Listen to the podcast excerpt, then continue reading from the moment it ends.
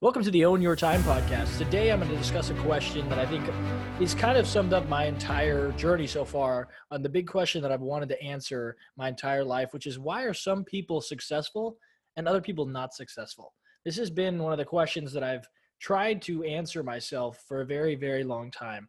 And I do these things where I'll sit for several hours and I'll completely follow the flow of decisions and beliefs all the way back to a, try to find where it all stems from and after the last couple of weeks, I feel like I've kind of taken this question all the way down the flow chart, so to speak, to one core issue, one core belief that I believe is the reason why people are not successful and some people are.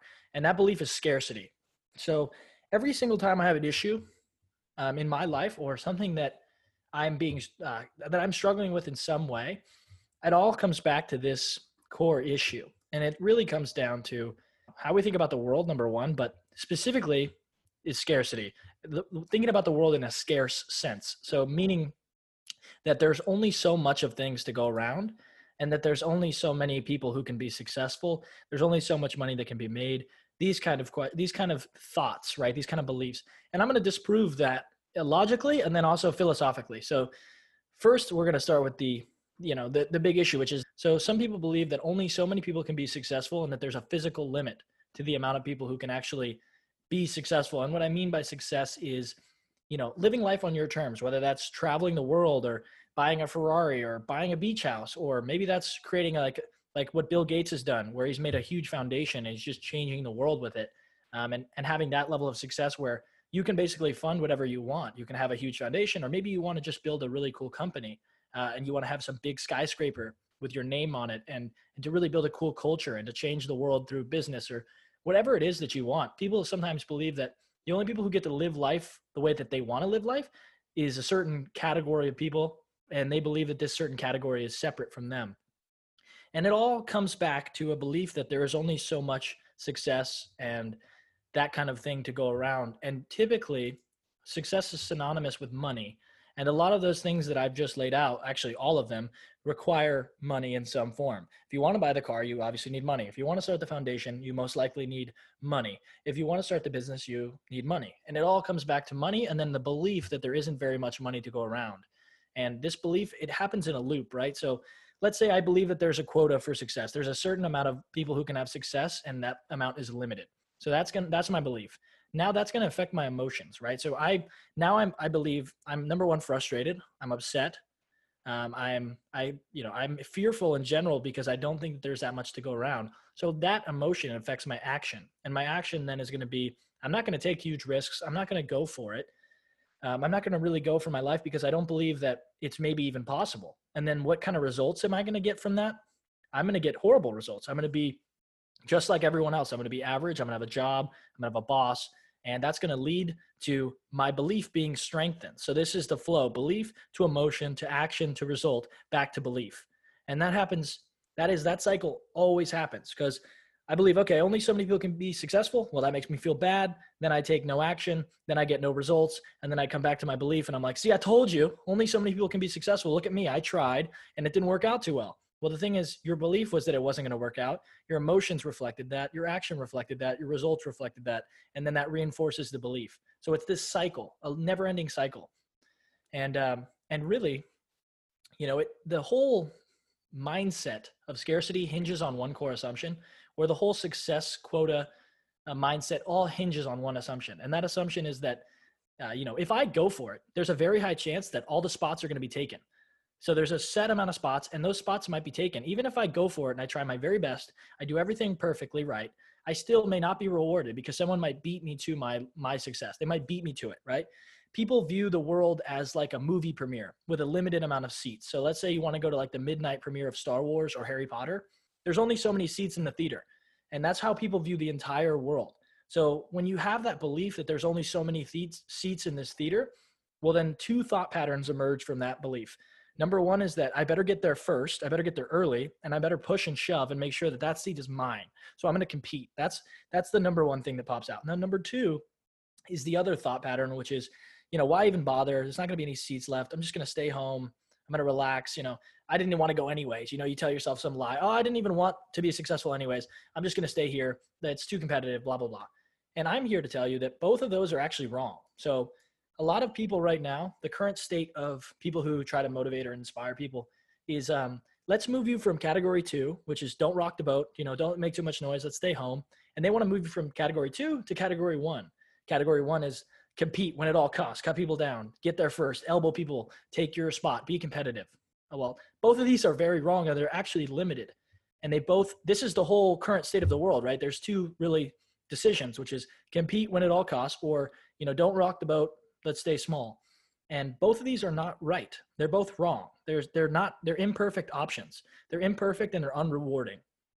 So and they all they all come back to scarcity right these emerge from a belief that there's only so many spots left and so i'm going to talk about why that that's not even true so there actually isn't scarcity and we're going to focus on a logical argument and then a philosophical argument first we're going to start with the logical which is the economy is inherently abundant because money isn't just exchanged it's actually circulated so i'm going to explain a very simple um, little example here in a second but the second one would be the philosophy actually let's just do the we'll talk about philosophy later because I don't want to turn anybody off because that's that's a much weaker argument, and I want to make sure that we start with the the rational argument, which is that the economy is actually abundant, meaning that there's an infinite amount of supply.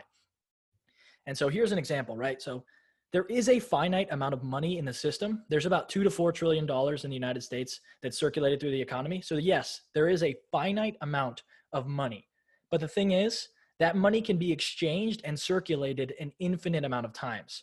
So here's an example. I'm going to shrink the universe down to three people. So let's say that the universe is me, Billy, and you. And there's one dollar in this universe. So how do we do? How so you would say, okay, there's a scarce amount of money in this universe. Um, obviously, Kyle or me, Billy, and you are going to fight over this one dollar. We're going to kick and we're going to punch and we're going to make sure that I get the one dollar, you get the one dollar, Billy gets the one dollar. But that's actually not true, right? We can exchange this one dollar over and over again. So let's say I want to give one dollar to Billy for a muffin. So Billy makes a muffin, he offers it to me, I give him one dollar because I want that muffin. Now Billy can go to you and he can actually give you that same one dollar and you can give him lemonade. So let's say, you know, I've given Billy the one dollar. There's only one dollar that exists, but now Billy can take that same one dollar and he can give it to you. So even though there's one dollar in the system, it's been used several times. And now, if me and you want to do a trade, maybe you know you're selling lemonade, but maybe I'm selling uh, cups for lemonade or something like that. I'm selling something you need, so now you can give me the same one dollar that actually started with me, and flew flow uh, and flowed all the way back to me. And this is a very small scale version of the economy, but this is actually how the whole economy works. Money is not an object. Money is a force or an energy. So think of a hose, right? The harder you you clutch onto that hose, you're going to kink the hose and the flow of the water is going to stop.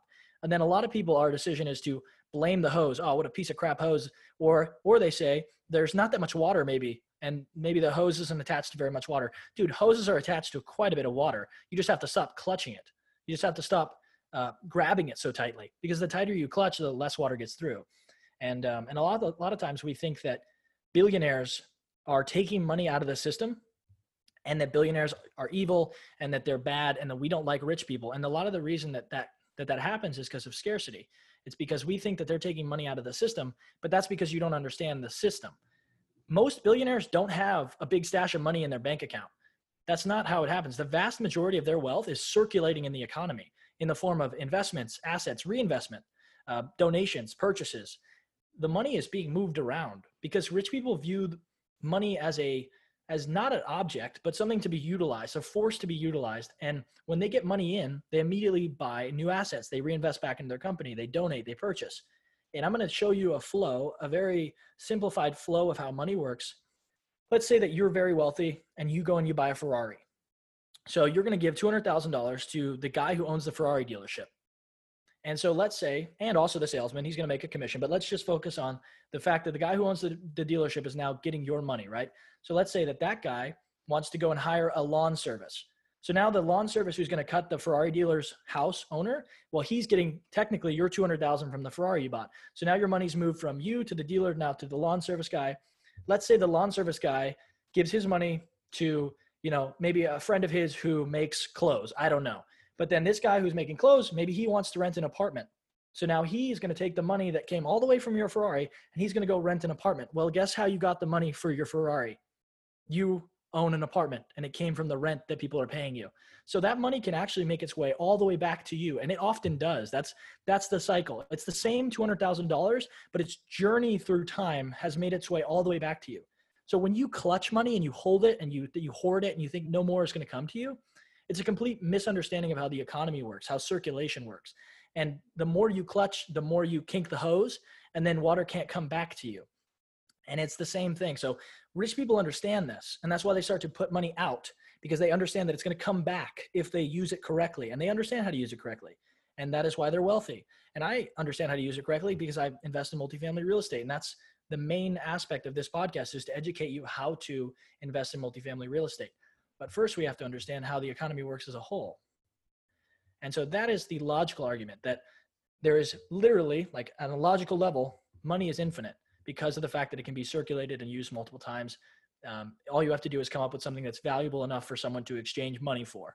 That's literally all you got to do. And then not hold on to the water, you know, not hold on to the money, right? Continue to reinvest it back in your company to make the, the thing that's valuable enough for people to give you money for it. Keep making it more valuable. It's, it's so simple. And we over, we, we, t- we put way too much emotion behind money and we don't understand it. We treat it as an object. It's not. So the philosophical argument, the, the lesser argument, would be that that we do not actually really understand the world at all. Um, we have a very limited perspective, and so if you are going to sit here and say that that you understand that there is a exact amount, a limit on your life, or that you think that there is a finite amount of possibilities, and that you are not entitled to the one that you want because you've determined your outcome, well then you know you're you're, you're really not understanding that the world is a lot bigger than you think it is and it's a lot more fluid and abundant than you think it is. And my philosophical argument would be it's rooted in some science in the sense that our entire view of reality comes through a small window through our, our through our pupil, right? It's a small window of light and it comes through our eye and that's all we have to work with. That's really all we have to work with. And then that comes through the eye and gets filtered by a reticular activating system, which is essentially your filter and it sends it to different parts of your brain.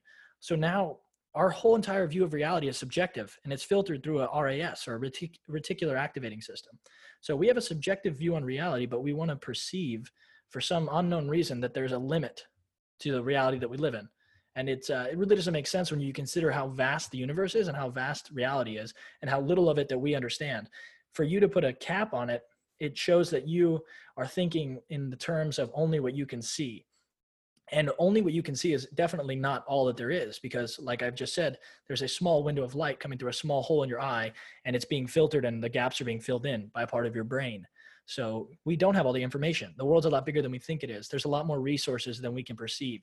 And so don't don't don't don't discount abundance right and i'm going to tell you the benefits for scarcity versus abundance why should you uh, why should you focus on abundance well number one if you think that there's an abundance of resources then there's enough for everyone. And all you have to do is focus on what you can do, which is so good app, so good action so that you can reap good results, right? Because that's what happens. For every action, there's an equal opposite reaction.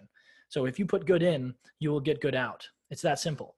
And if you are not on a scarcity mindset, then you're not worried about competition. You're not worried about there not being enough. All you're worried about is adding more value because you understand that if I add value, people are going to give me money in exchange for that value and I can continue to do that. And there's not a finite amount of money.